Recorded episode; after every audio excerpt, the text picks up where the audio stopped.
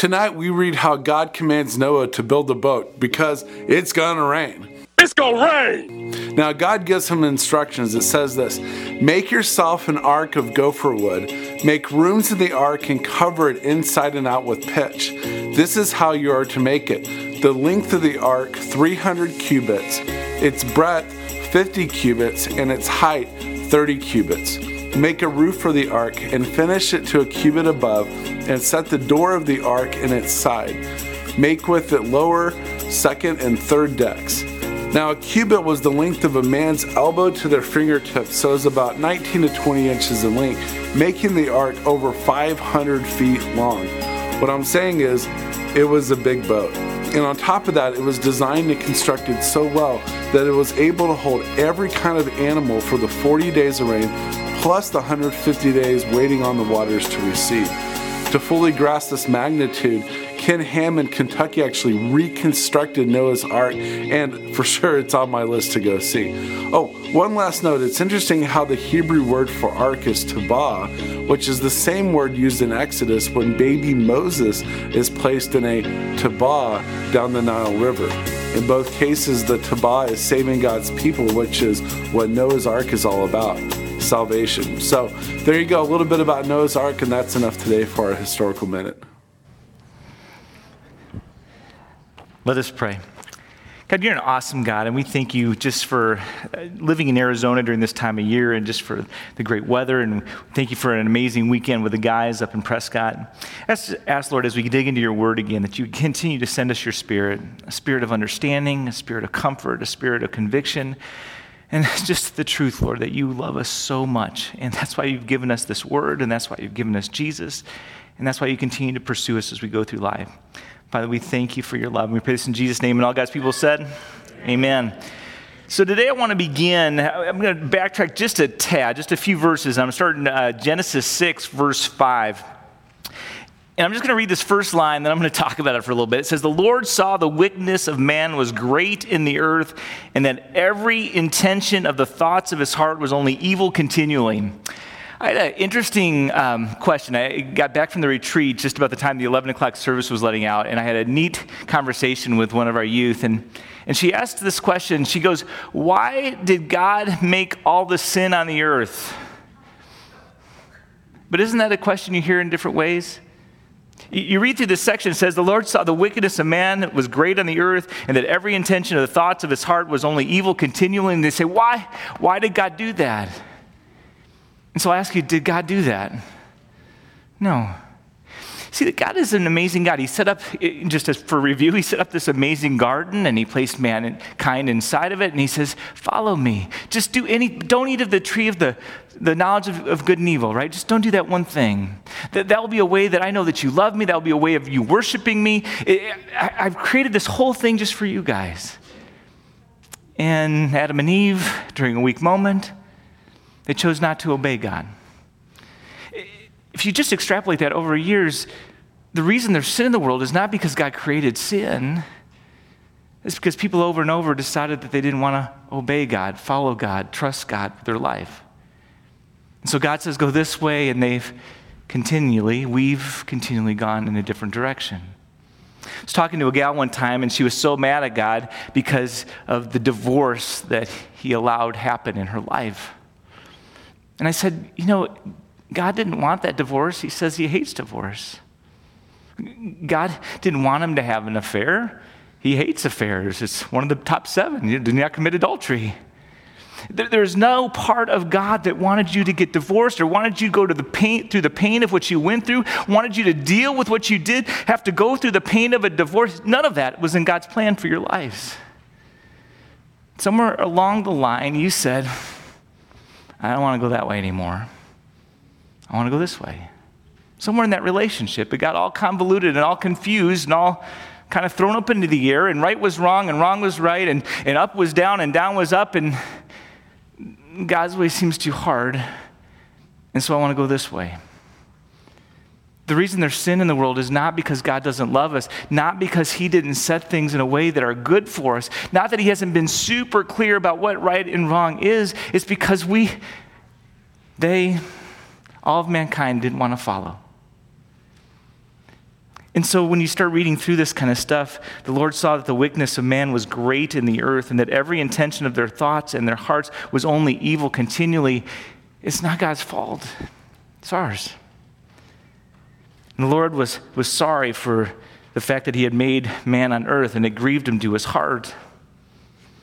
It's kind of a funny thing when you think about that. It's not that God is somehow affected by us, other than that we're his kids. And he created us to love us. And, and he had this plan, and he still has a plan. And I guess part of that plan was, was sifting out those that would love him and those that wouldn't. He didn't want to make us all love him. He wanted to give us a choice. He wanted to give us the ability to, to love him, to trust him with our lives, and, and also the ability not to. But Satan had so confused the world, man had embraced that confusion. Sin makes us stupid. They embraced the stupidity. And almost the whole of mankind at this time had rejected God, had rejected his ways, had decided not to follow him. And so the Lord said, I will blot out man, whom I have created from the face of this land, man and animals and creeping things and birds of the heaven, for I'm sorry that I made them. Now, it's just interesting is my wife was talking to somebody at work one time, and, and they were talking about the flood for whatever reason, and the lady she was talking to believed that there was a regional flood. And so I want you to keep that in mind as we go through and see if there's anything in Scripture that would lead you to believe there was a regional flood. Let me read this again. So the Lord said, I will blot out man whom I have created from the face of the earth man and animals, creeping things and birds of the heavens, for I'm sorry that I've made them. Does it sound just regional, or is that kind of a more of a general statement so far? It, uh, we'll, we'll come back to them. But then it says, Noah found favor in the eyes of the Lord. Oh, and let me just read this next part as we begin in verse 9. It says, For the generations of Noah, Noah was a righteous man, blameless in his generation. Noah walked with God, and Noah had three sons, Shem, Ham, and Japheth. When you start reading through this, it's not that Noah was this incredibly righteous guy. He didn't do everything right. He was not sinless, right? He did not merit God's salvation because he was a good guy, because he did everything right. But God looked down, and on the whole face of the earth, there was just one guy that seemed to trust him, right? Faith, trust, same thing, right? One guy that seemed to want to know him, one guy that seemed to want to follow him. God would have been just at wiping Noah away with the rest of them. Noah's sins were great, just like all of ours are great. But man, Noah, Noah's trying, and Noah trusted him. How can I say that? Because when he said build a boat, he built a boat. And so God looked down on all the face of the earth and he saw Noah that still worshiped him, that still was trying to go the way that he called them to go, that still trusted him with their lives you to think about that. We just came off a weekend where we were learning about Luther. And one of the things that just struck me about Luther again was I mean, he, he dug into the scriptures and he refound the truth for the church that had been lost, it seems, in the Catholic hierarchy. And he started sharing that with everybody.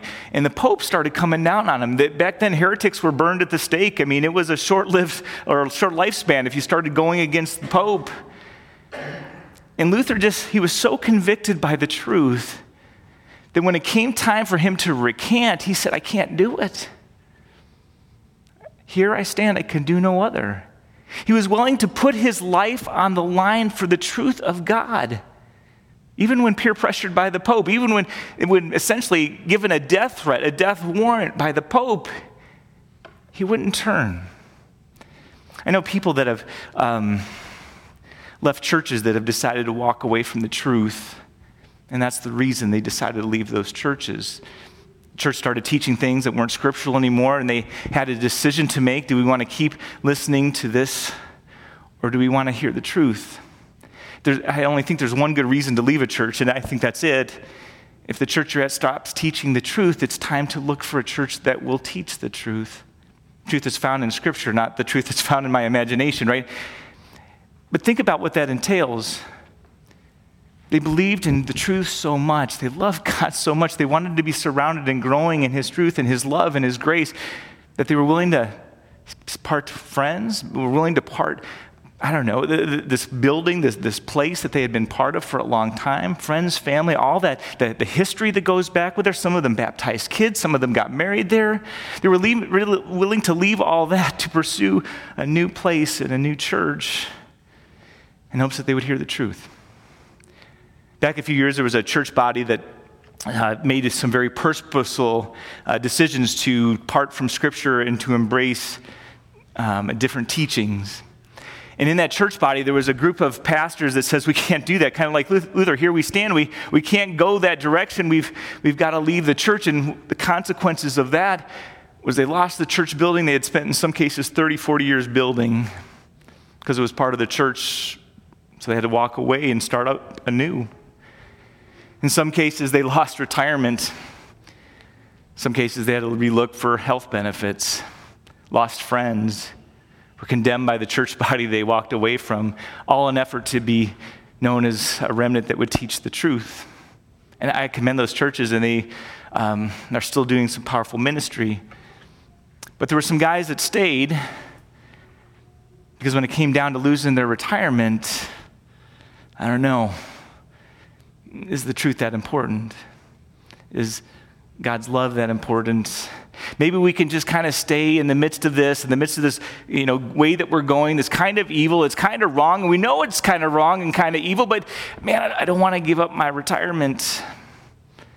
Some didn't want to give up the building, some didn't want to give up their friends.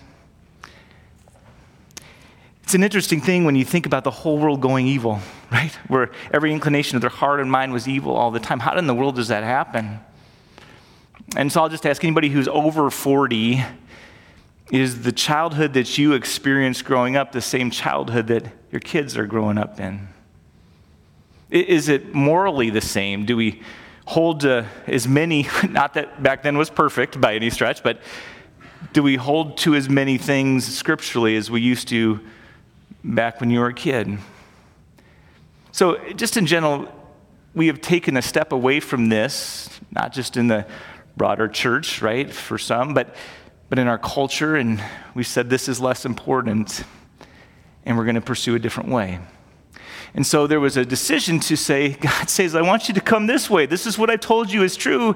But there's been a conscious decision to say, well, we know better, or we want to do our own thing, or we want to be our own boss. And so it starts a walk away from God. And when you start walking away from God and His truth and His ways, things get evil and they progressively get evil. In the boomer generation, it said that 97 plus percent of people had been to a church at least once.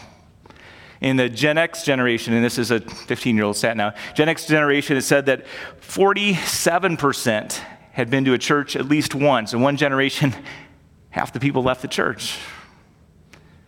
Millennial generation, haven't heard the stat, but it's much worse than that. Again, those are just evidences of a culture that has said, we want to do our own thing. We want to go our own direction. And when you start doing things your own way in your own direction, we call that sin, and sin is evil, and sin has negative consequences, and sin breaks things, and sin causes problems. And when you have sin, what it is, it's a result of not trusting God's promises. And when you don't have trust in your life for a God who is omnipotent, and a God who loves you, and a God who cares, and a God who is leading you the right way, you make it up as you go. And if you don't have trust, what you end up with is fear. And so you try to create a way to deal with that fear. And lots of times you, you, you, in arrogance, try to go your own way, thinking if you can control everything, then, then it will be okay. Or you go the other way and you get to a place of hopelessness. And so, as we read through here, some of these evidences, when you have fear, you try to control things. So, you see a loss of freedom and a loss of, of, of, of what did I hear? Safety and, and different things. And so it says, Now the earth was corrupt in God's sight, and the earth was filled with violence. Why?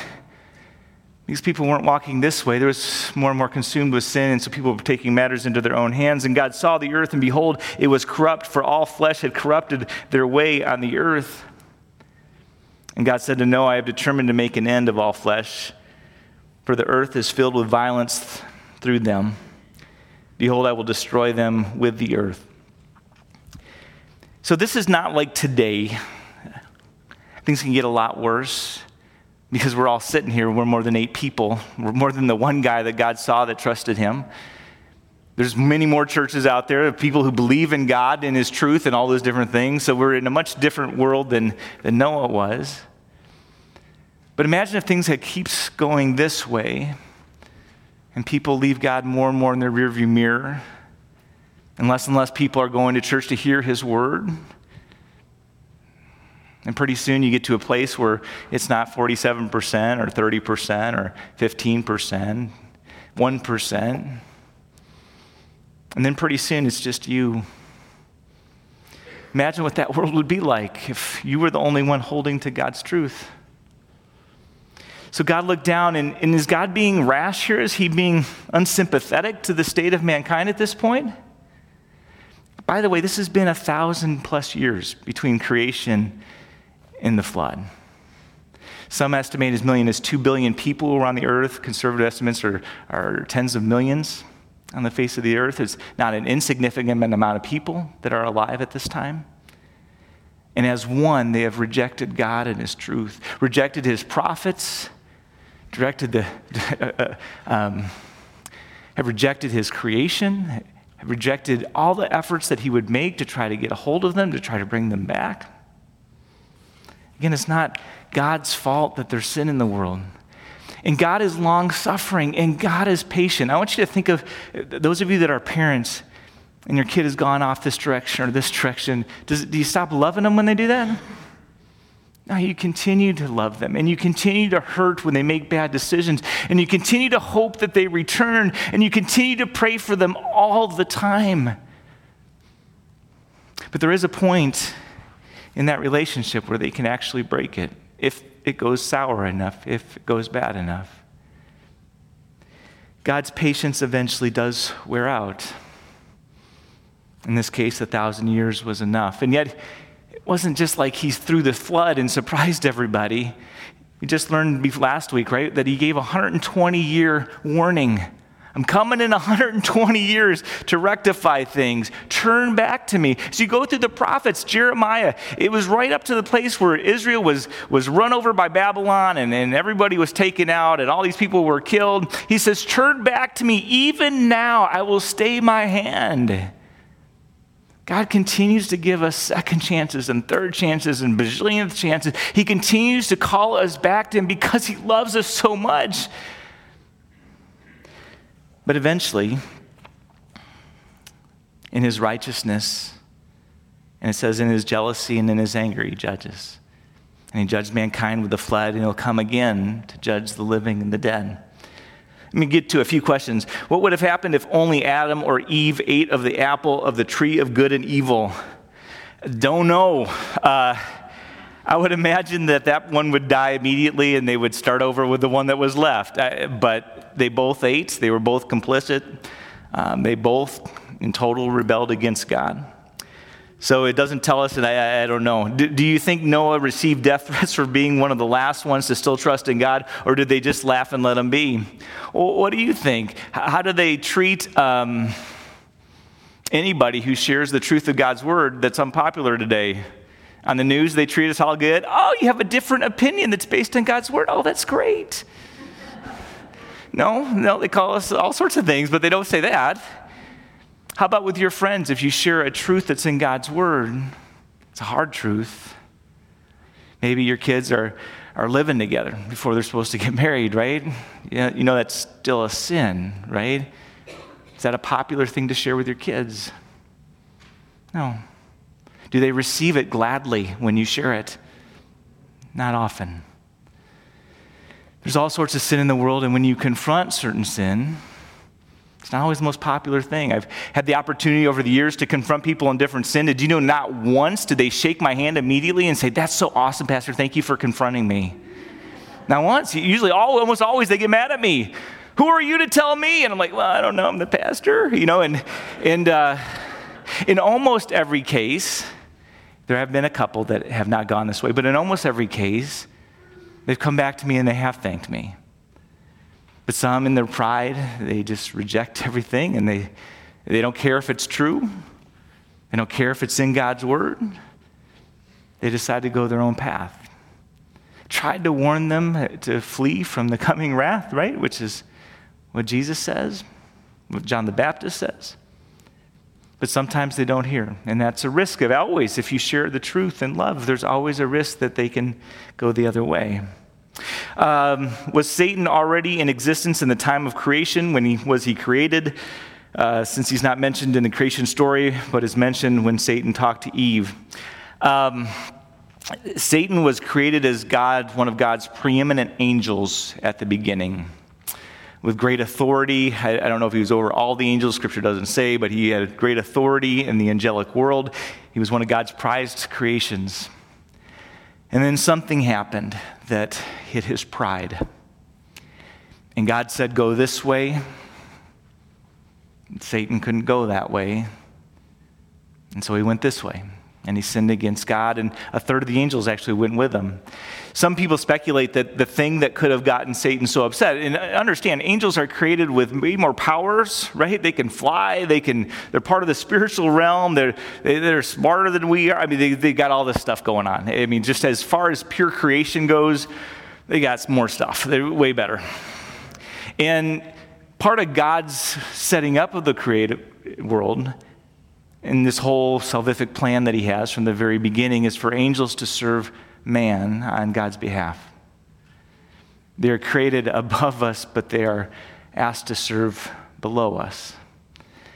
Some think that that's what hit Satan's pride, and he couldn't stomach it, he couldn't stand it, he couldn't do it, and that's what gathered a third of the angels around him, and they all left, but who knows really? Just that God had said, I need you to do this. And a third of the angels and Satan decided to do this. When they decided to do that, God judged them immediately. There was no grace, there was immediate judgment. They were cast to the earth, cast out of hell. Some were put in dungeons, uh, waiting their final punishment in the lake of fire. The whole salvific plan has this uh, uh, opportunity or this time for Satan to vent his fury, I guess, on mankind. He does that because he's not going to heaven and I guess he doesn't want anybody else to. He is not our friend, he's our enemy. He looks for our destruction, he wins. His ultimate win is if he gets you to commit suicide. That is the act of hopelessness and giving up totally. But he wins in so many ways if you just walk away from God and say, I don't want to pay attention. And he tempts us all the time, and he's there to destroy. And so Satan has been around since God created him predates the creation of the world, and you get that sense that that's true because he was given this job of taking care of, of serving Adam and Eve, and yet instead of doing so, he chose to manipulate and to trick Eve into doing something that was wrong. Now, was it Satan's sin that Eve ate of the apple? Or the fruit? It wasn't an apple. Well, the fruit? No, it was Eve's sin and then Adam's sin. All Satan can do is tempt. All Satan tries to do is create fear and confusion. Satan can't make you sin. Satan can't, well, I don't know, he can complicate your life in all sorts of ways, but he can't make you sin. And here's the other thing he can't do he can't take you away from Jesus. Nothing can separate you from God's love. Nothing. The only way you can lose your salvation, the only way you can lose eternity and your forgiveness is if you give it away. And Satan's going to try to confuse you to do that, but don't. Don't ever give it away, and you will always have it. Only you have the power to flush it down the toilet. Only you have the power to lose it. Don't ever lose it. Don't ever do it. And here's the other cool thing God's going to help you not lose that. And he sends you his spirit to comfort you and to teach you and to instruct you and to give you strength against the evil one. He doesn't leave you by yourself. And so today you are the chosen. Today you have the elect. Rejoice in that and never let it be something different. Uh, number two, find it interesting that in Genesis 2.24 it reads, For this reason a man shall leave his father and mother and be joined to his wife. If Adam and Eve are the only humans and there is no mother or father yet, what do you make of this? Uh, that God told them to go forth and multiply, and that would make them father and mother, right? And so he's sharing with them right from the beginning his plan for marriage, saying, This is how I want it to go forward. I don't want you to make it up as you go along. I want there to be a mom and a dad and kids. And when, when kids get married, they can't stay with mom and dad. That is totally unhealthy. Don't do that, right? So, so go someplace else, right? you know, start your new life and have your own kids and then go forward. So, right from the beginning, he sets up family. Right from the beginning, he sets up marriage. And he does it so that we don't make it up as we go along because God had purpose and he knows the right way and the wrong way, the healthy way and the unhealthy way to move forward. Here's a bit of a silly question, but something I've often wondered. The fig leaf causes the skin to itch when it touches the skin. Do you suppose it didn't when Adam and Eve used it to cover themselves? Possible curse God gave to the fig to the figs tree's leaves. Now, somebody shared this with the other day. I did not know this. I, am sure they, I'm sure it itched back then. I, I'm sure, I'm sure they became very aware of their sin and they grabbed the next big leaf next to them and they went like this.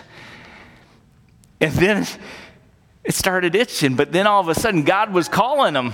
And they, you know, they weren't going to take it off. So I bet that was the most uncomfortable conversation with God in every possible way and a beautiful description of a consequence to sin. Okay? I don't know if that's true, but that would just be poetic justice. Yeah, that was, I just thought that was great. Um, all right, where am I? Okay, so he says, uh, verse 14, make yourself an ark of gopher wood, make rooms in the ark, and cover it inside and out with pitch. This is how you are to make it. The length of the ark is 300 cubits, its breadth 50 cubits, and its height 30 cubits. Make a roof for the ark and finish it to a cubit above and set the door of the ark in, in its side, make it, low, make it with lower, second, and third decks. Mike said it was uh, cubits the, the length of your arm to the end, right? Um, so some people say 450 to five, over 500 feet, like Mike was talking about. Um, one guy said that it had, um, oh, where is this? It could hold over 500 livestock railway cars or over 125,000 animals. And that's just a conservative estimate. It could be more than that if they didn't get fully adult ones and all that kind of stuff. Just gives you this size, the, the, just a, a, scope of the size of this thing. It also gives you a reason why it maybe took 120 years. Uh, they didn't have shipbuilding stockyards. This was his backyard. So um, he, he he was in the middle of the desert. They, they probably didn't have plans for this other than what God gave them. So it just took some time. Uh, to answer the other question, though, they lived in a very they, a world that had walked away from God. And we talked a little bit about the, the unsupportive nature of the media in terms of being Christian or, or how difficult it is to have Christian conversations with people that are walking away from God. If you're telling people, and he would have been one of the only ones telling people at that time, God's coming to judge. What you're doing is wrong. He's, he's upset. He wants you to turn from your sin. Isn't that what every prophet in the Old Testament said? Turn from your sin. Isn't that what John the Baptist said? Isn't that what Jesus said? Isn't that what Peter said all the way through the Bible? Turn from your sin. They would either thought he was a nut job. There would have been a lot of people, maybe it took 120 years because they kept, you know, burning the stuff that he was starting or, or complicating his work. You, you don't know. But the reality is, they probably weren't very supportive. He probably, at the very minimum, was very mocked. He may very well have gone under some different persecution. It would be weird if the whole world had turned away from God and he alone was left and for some reason didn't experience any kind of persecution at all. It wouldn't make sense. It isn't true with any part of, other part of history. And so the boldness of this guy not only to begin building a boat in the middle of the desert, why? Because he trusted God. I'll just ask this how many of you guys would build a boat if God asked you to in your backyard? Anybody see uh, Evan Almighty? I, I, love that movie. Um, and, and the reason I love it is it gives you a little bit of a picture of how people would respond, right? He's building a boat, news crews would come. You'd be a laughing stock, building a boat in Arizona, size of a tanker. I mean, you know, just it's huge. And so he trusted God enough in the midst of everything that was going on, in the midst of the negative feedback, in the midst of the persecution, in the midst of everything. He trusted that God had a plan, even when it meant being embarrassed. Here I stand. Where, where else am I going to go? You're the only God. You're my God. You asked me to do this. I have to do this. And it just challenges us, I think, on so many levels. Are we willing to follow God even when it's hard? What are we willing to risk for Him? What are we willing to do for him? Are we even willing to follow him if we don't like what he says? Question To put the size of the ark into perspective, we measured it from the gate of the courtyard to the neighbor's wall to the north of the campus is the length of the ark. That's cool. Um, question Do angels sin if Satan rejected God? In what ways? I don't know. Uh, scripture doesn't share. I, you would imagine, though, if Satan could reject God, then they are given some element of free will because a third of the angels chose to rebel against God. So then you would think that the two thirds that are left are obedient and they love God because He's God. How cool is that? And the ones that are the living, the believers here on earth will join those believing angels in heaven for all of eternity. But again, I, I just want to be honest. There's something Scripture doesn't tell us, and so you, you try to figure it out based on the rest of Scripture, and so that would be my best answer. For behold, I will bring a flood of waters upon the earth to destroy all flesh in which the breath of life under heaven. Everything that, again, everything that is on the earth shall die. Does it sound like a regional flood? Show hands. Not yet. Okay. But I will establish my covenant with you, and you shall come into the ark, you and your sons, and your wife and your sons' wives with you, and of every living thing of all flesh. You shall bring two of every sort of into the ark to keep them alive with you. They shall be male and female. Okay, so not only is he trusting God to build this magnificent structure of a boat that he's going to get on to spare him from this destruction that God is bringing on the earth, God says, Go and get two of every animal. That's got to be almost, if the boat wasn't overwhelming enough, that's overwhelming enough. How, how in the world do you want me to do that? Again, love the movie Evan Almighty because God just bring him, brought all the animals to him. And I think ultimately that's what probably had to happen in, in Noah's case. Because how in the world do you absolutely, and it's not just getting one over 120 years. It's getting probably one that's still in childbearing years, right? And it means that you got it the last few years anyway. And so it, it, the impossibility of the task is obviously enormous. And it would have taken the hand of God a miracle to bring those animals. The whole story of the ark is one miracle after another. It's Noah trusting that somehow, some way, God would provide. God would provide the wisdom to build this boat. He would provide the skill to build this boat. He would provide the, the animals that were to go on the boat. He would protect them from all the people that were trying to, to harm them or complicate their work. He would protect them, protect them, protect them. And here's another element of grace not only could Noah go, but his kids and their wives and his spouse could go too. Nothing said about their faith. You imagine they had some. Noah was their dad and their husband. Um, but it didn't say they, were got, they got in on their own merits. They got to go because of Noah. Again, God gives grace, undeserved love sometimes. And he just says, You're mine. The fact that you're here tonight is because God looked over this whole earth and he says, you're mine. And I love you. And I'm going to keep on providing, and I'm going to keep on caring, and I'm going to keep on working with you until you're with me in heaven. Great is the grace of God. And I don't understand more than that. He just says, I love you, and I picked you, and I chose you, and, and I'm not going to let you go. And of every living thing of all flesh, you shall bring two of every sort into the ark and keep them alive with you. They shall be male and female. That was another trick. He had to keep them alive. Uh, how many of you guys have ever had a goldfish? uh, better this. How many of you guys have ever had a kid that had a goldfish? Yeah, so he had to keep them alive too, at this thing, another miracle. Of the birds according to their kinds, and of the animals according to their kinds, of every creeping thing on the ground according to its kind. Two of every sort shall come to you, I'm sorry, shall come into you to keep them alive. And take with you every sort of food that is eaten and store it up, and it shall serve as food for you and for them. Another miracle he wasn't just talking about 40 days worth of food for him and the 120,000 animals that he had. He was talking sustaining them for a period of probably over two years, right? It was about 300 plus days just on the ship. And the waters would have needed to recede and growth would have needed to happen. It would have been at least a season before they would have eaten from the fruit of the ground. So, two, two and a half years worth of food that he's also putting on this ship to sustain them and the animals to keep them alive during this period. And then it just said Noah did this. He did all that God commanded him. You know, you read through scripture, and there's just some guys that just blow you away. This guy does. He obeyed God completely. Abraham, go to this, go to this land that you don't know about, and, and I'm going to give it to you and to all your descendants. And he didn't have any kids, but he's like, all right. And he goes. And then later on, he gives them this uh, kid, this kid of the promise, this kid when they're in their old age. They should never have been able to have him, but they have him. He's the kid that's, that's going to you know, be the father of all the descendants that he has. I mean, this is the key to the promise. And God says, I need you to sacrifice him to me. He said, Okay. And he didn't end up having to do that if you know the story, and God was testing his, his trust. He was testing his um, priority for God. Do you love him most? But there's times in Scripture where you just read through these incredible things, and these men of faith, they just trusted and they said, okay.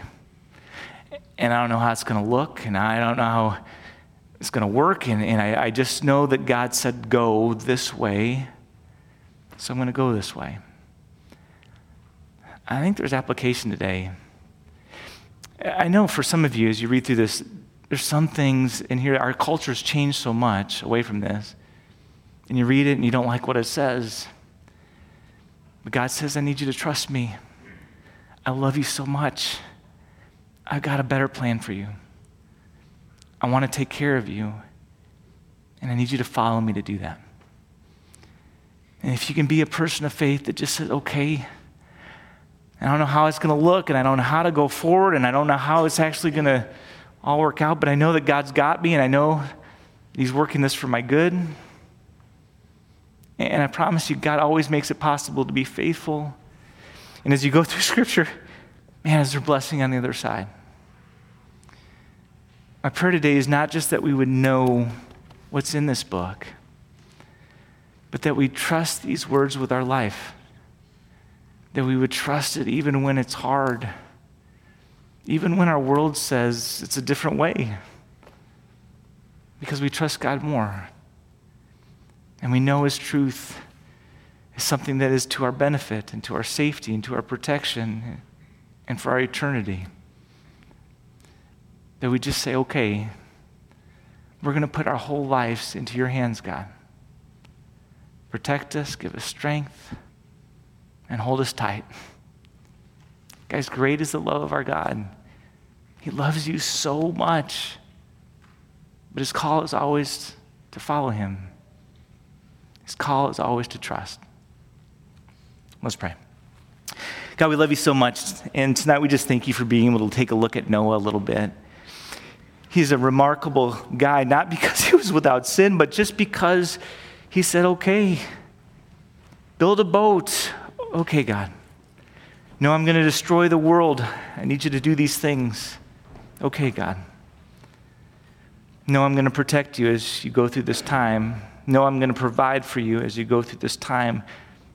Noah, I'm going to make sure that you get to the other side of this. Just trust me. And his cry was, Okay, Lord. Father, we pray tonight that you would send us your spirit and give us, mature in us, work in us this kind of trust that when you call us to follow, we can. That we say, okay, Lord. And it doesn't mean we're not going to fall sometimes, and it doesn't mean we're not going to fail sometimes.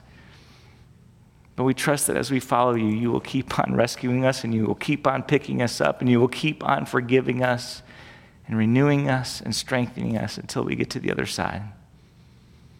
Father, we thank you for your love, and we thank you for Jesus. And we pray this in his name. And all God's people said, Amen.